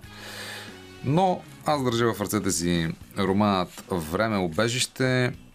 Как да се разделиш с нещастието, когато някои народи имат само това богатство.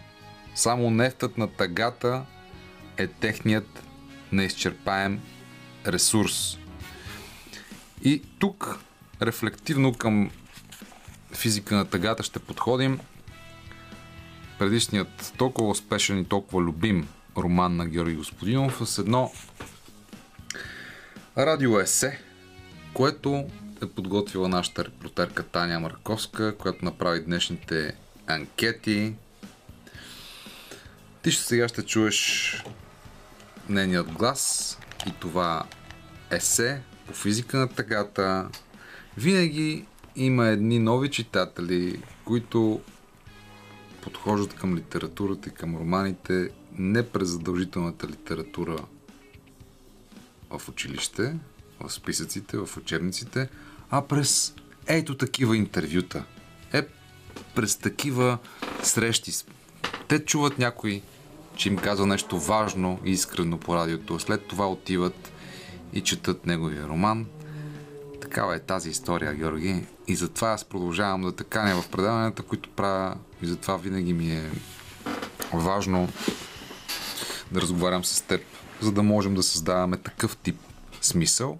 Сега ще чуем есето на Таня Марковска. Животът е странен, разбърничкан, непредсказуем, вълнуващ. Колко ли емоции, хора и усещания подминава човекът, докато се е втренчил във върховете на обувките си. Изгърбен той носи баналните, смъртни проблеми на ежедневието върху раменете си. Концентриран, той мисли за чуждите проблеми и недостатъци и за това какво ще кажат другите за него – колко ли дни на чиста радост и искреност му остават. Може би ако съберем чисто математически времето, през което той е живял пълноценно, ще се окаже, че се доближава до възрастта на едно пеленаче. Емоционално закърнял, той няма способността да изпита емпатия към друго човешко същество, защото той не разбира и собствената си душа.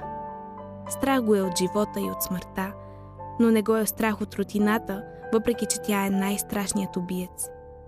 Той бързо забравя какво е изпитал в моментите на болка, щастие, любов, изненада. Може би заради това човекът е постоянно тъжен. Колко малко са хората, които искрено биха се зарадвали на чуждото щастие или пък които истински биха се натъжили от чуждата болка. Всичко ще бъде наред е редовната фраза, която човекът по навик изрича на другия, докато тайно злорадства заради неговото нещастие човекът не се впечатлява, докато бедата сама не го застигне. В моментите, когато трябва да бъде успокоено чуждото човешко същество, той следва наръчника на лицемерната емпатия. Но на кого е нужно това? Едни изпразнени от съдържание думи и действия, по какъв начин ще направят човека повече човек? С всеки изминал ден човекът става все по-тъжен. Суетата, присъща на неговото обкръжение, го прави тревожен.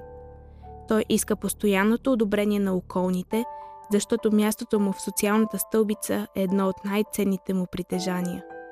Той е готов да убие всичко истинско в себе си, за да се впише в този свят, където правилата са строги и много ясни. Трябва да има пари, да изглежда добре, да говори правилните неща в точния момент и най-вече да го харесват. Това само по себе си е вече голяма отговорност. Човекът трябва да си намира проблеми, които да му служат като тема за разговор с хората и да го отдалечават от каквито и да е мисли за собствената му личност. Сигурно са много шантави в очите на човека у нези хора, които се обръщат към себе си, вътрешния си свят и корените си. Някак не му се струва практично да се разхожда и да мисли. Човекът се стреми да си спестява излишните емоции и размисли за битието. Той няма време за подобни натоварващи дейности, като разговори за живота или изкуството. Според него обкръжението му трябва да бъде подбрано на принципа кой ще ми донесе най-много полза или с кой ще бъде най-добре да ме видят. Какво ли ще стане, ако някак съвсем случайно се кръстосат пътищата на тъжния човек и на щастливия човек? Какво ще произлезе от този сблъсък на принципи? Щастливият човек, който се стреми към това да цени моментите с близките си и със себе си и който няма да осъди никого за това, което е. Щастливият човек, който слуша интуицията си и който не се стреми към пълен контрол над природните сили, а по-скоро към хармония с тях. Този човек, който е благодарен за това, което има и който не се страхува да пробва и да греши. Каква интересна среща ще се получи – Споменът за безгрижното детство и носталгията по изгубеното време в ненужни притеснения ще смути тъжния човек и най-вероятно ще му стане още по-тъжно. Може би ще се разплаче и това ще го разстрои още повече. Но тези сълзи ще бъдат истински и ще извират от душата му. Ще разбере, че от тях не се умира и че всъщност са красиви – Пътят към душата винаги минава през сълзите, докато не дойде частта на осъзнаването, а след това и неистовото желание да разбере повече за себе си. Чак когато човекът се сблъска с това, което винаги го е плашело, а именно да свали маската и да покаже истинската си същност, той разбира, че не е имало причина толкова време да се пази от самия себе си. Вероятно, доскоро тъжният човек ще иска да се занимава с изкуство – ще иска да играе, да пише, да композира и ще започне да задава въпроси без това да го плаши. Вероятно ще започна да го интересуват хората и ще иска да разбере повече за тях, за техния живот и за техните проблеми. Вероятно ще започне да забелязва неща, различни от преди по пътя за работа. Вероятно ще прости нечия грешка и ще се опита да разбере причината зад нея – крайна сметка човекът осъзна, че е човек. Той разбра, че грешките са позволени в неговия свят и че не съществуват грешни избори, заради които да се самообвинява. Той ще знае, че не може да е постоянно тъжен или постоянно щастлив, но пък може да е истински и в двете крайности. Съмнението и страхът от неизвестното започват да се превръщат във вълнение и любопитство, щом погледне през прозореца си. Човекът най-накрая, свободен като дете – без да се интересува на колко е, къде е и кога живее, излезе навън.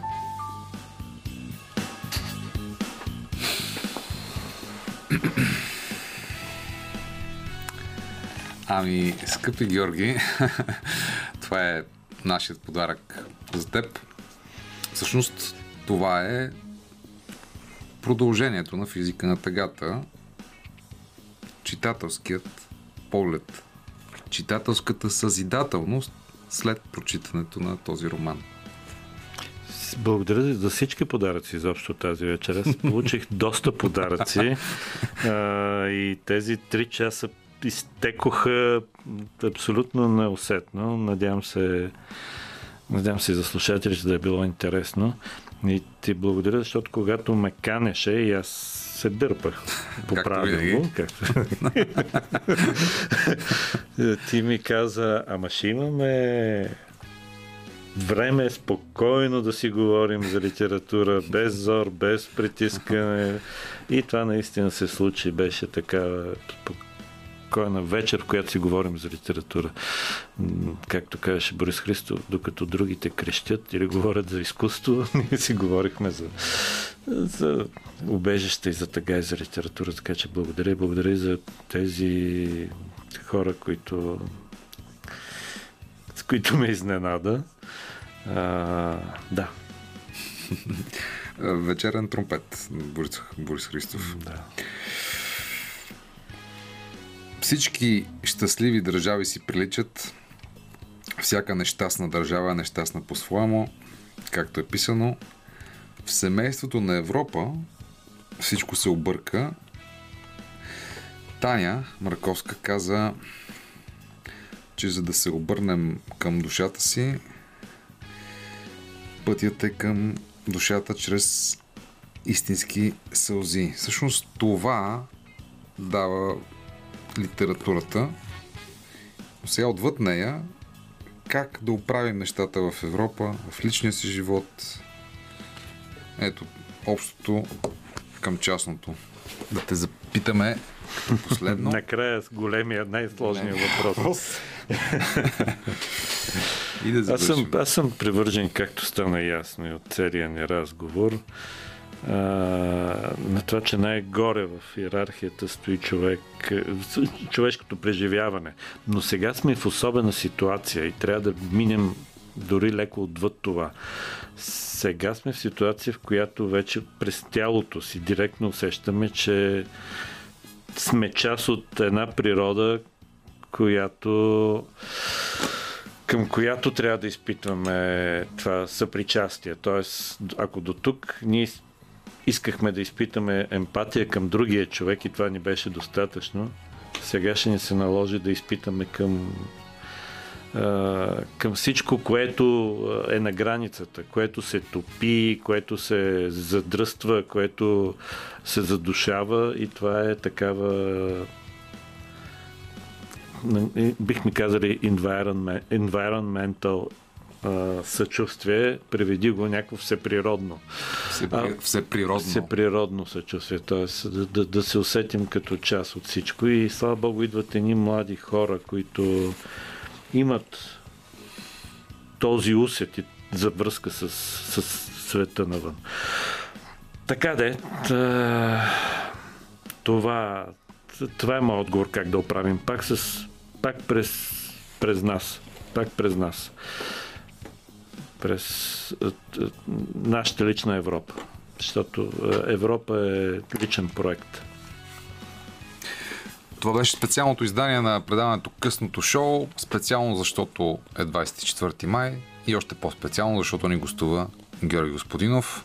С това завършва късното шоу и с един анонс може да гледате предаването Библиотеката по Българската национална телевизия, което започва след броени минути в 23 часа, където специални гости ще бъдат Иван Ланджев, Александър Шурбанов, Здравка Евтимова, преводачката на Георги Господинов Анджела Родел. Иван Ланджев пък участва също в това издание на късното шоу. Може да го намерите в SoundCloud, в Spotify и в Facebook на страницата на Радио София.